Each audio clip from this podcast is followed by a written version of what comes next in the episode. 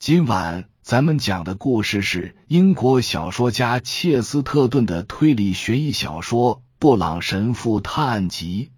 话接上回说到，有三个没头脑的人。布朗神父说，站在这个掘开的墓穴周围。这位从伦敦来的侦探，这时面色苍白，张开嘴正要说话。叶枫却一阵长啸，划破了长空。他就像个乡巴佬一样，没说出话来。然后他看了看手中的斧头，好像这把斧头并不属于他，并把它丢在地上。神父弗朗博用带有孩子气却又深沉的声音说道：“接下来我们要做什么呢？”这是他平时极少用的语调。他朋友的回答如连珠炮似的，一股脑都出来了。睡觉，布朗神父大声说：“睡觉吧，我们已经无路可走了。你知道什么是睡眠吗？你知道吗？每个睡着的人都相信天主的存在。睡觉是件盛事。”因为这是一种有信仰的行为，也是我们的一种食粮。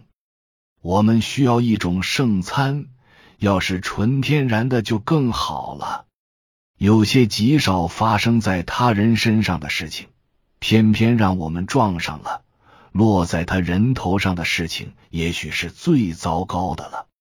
克雷文张嘴说道：“这是什么意思？”神父。把脸转向城堡，回答：“我们已经找到了真相，不过这个真相完全不着边际。”突然，神父迈着急促、猛冲、莽撞大意的步子走下他们前面的小道。平时他几乎没这样走过。当他们又回到城堡时，他就像一条纯真的狗，倒头就睡去了。虽然布朗神父对睡眠的赞美让人难以捉摸，他却比任何一个人都起得早。不过，当然没那个沉默寡言的园丁早。一大早，神父就一边抽着大烟斗，一边看着这位沉默的专家在厨房外的果菜园辛苦劳作。破晓时分。猛烈的暴风雨最后变成了轰鸣雷震的大雨。天亮后，空气异常清新。园丁似乎一直在与人讲话，但是，一看到侦探们，他就脸色阴沉下来，还把铁锹插进了菜园的土里，说了一些关于早餐的事情。随后，他在白菜行里来回走了几趟。就回到厨房，把自己关了起来。他是一个很有价值的人，因为他挖土豆的方式很奇特，还有他用一种宽厚善良的口吻，平心静气的补充道：“他有自己的缺点，谁没有缺点呢？比如说那片土，他挖的并不均匀。忽然，他在一小块地方跺了跺脚。”我很怀疑那片土下面的土豆。为什么怀疑呢？克雷文这样问道。因为他对矮个神父的这点兴趣感到好笑。我对此表示怀疑。布朗神父解释说，因为这位老园丁自己也对此感到怀疑。除了这块土地，其他每块他都挖得很均匀。这儿的土豆一定特别好。弗朗博拔出铁锹，迫不及待就插进了这片地。在一大堆土下面，他发现了一种东西，看起来不像土豆，倒像是一只长相怪异、带顶的蘑菇。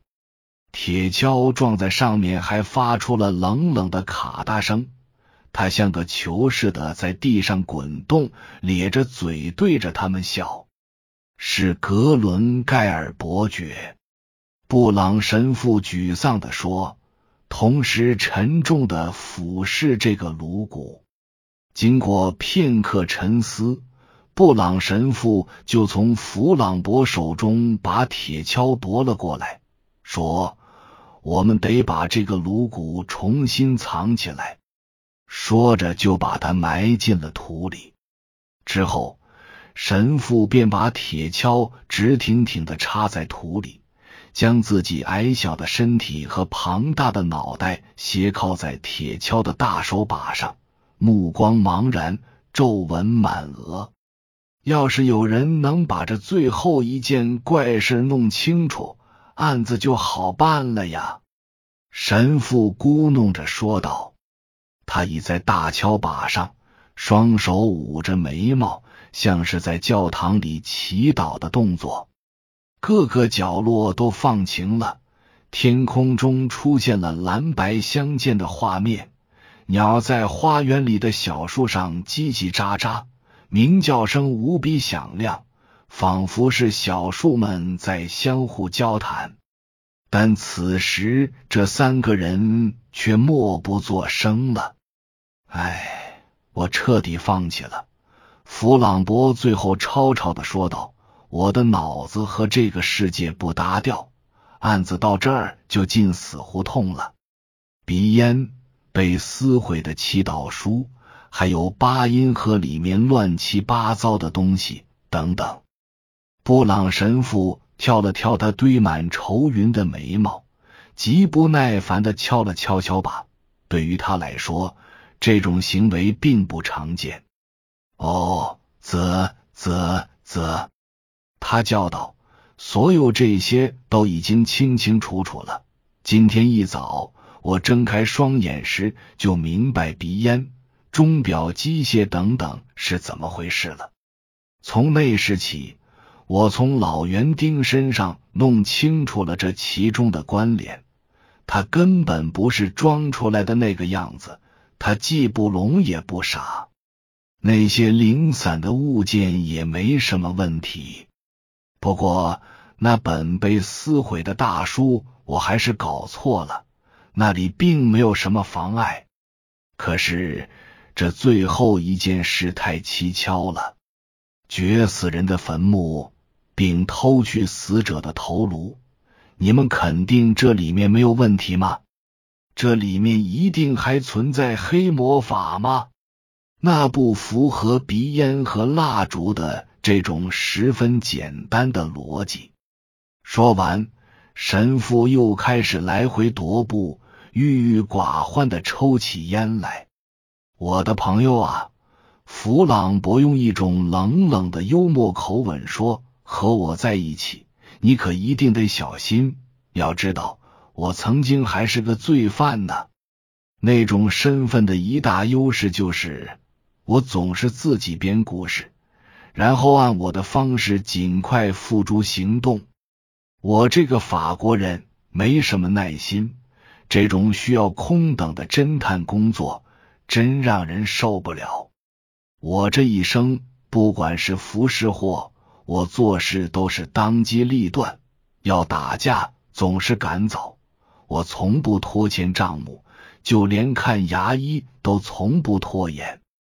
听了弗朗博的话。布朗神父的烟斗一下子就从嘴里掉了出来，落在历史小道上，摔成了三段。他站在那里，眼珠不停在转动，真是一副十足的白痴相。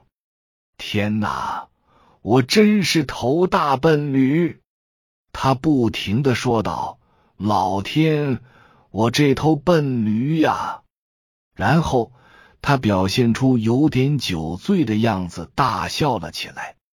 牙医神父重负道：“我陷入精神迷谈足足六个小时，一切都是因为我从来没想到牙医这么简单、美妙而又平静的想法。”朋友们，地狱里的那一夜已经过去，现在太阳升起来了。鸟在歌唱，牙医的光辉形象给了我们一丝慰藉。我会把这件事搞清楚。弗朗博大步前行，高声说道：“如果我用了宗教法庭的酷刑，就能实现。此时的布朗神父只想在阳光下的草坪上舞蹈，但他抑制住了自己的情绪，因为这种想法似乎只是一时兴起。他像个孩子一样，可怜兮兮的喊着：“哦，让我再傻一点点吧！你不知道我一直以来有多郁闷。现在我明白了，这个案子里根本就没什么深重的罪孽。”也许只是有点精神失常，有谁在意这个呢？他又转了一次身，严肃的看着他们。这个案子不是犯罪故事，他说，准确的说，是关于一种离奇又扭曲的诚信的故事。也许我们正在与世上的某个人打交道，这个人只是拿了他该拿的东西。这是关于原始生存逻辑的一门学问，这种逻辑一直是该民族的宗教。当地流传着一首关于格伦盖尔家族的老歌谣：繁茂的树木离不开绿色枝叶，欧格利维斯家离不开灿灿金。以上是由奶锅大叔给您播讲，感谢收听。每天晚上二十一点三十三分准时开聊。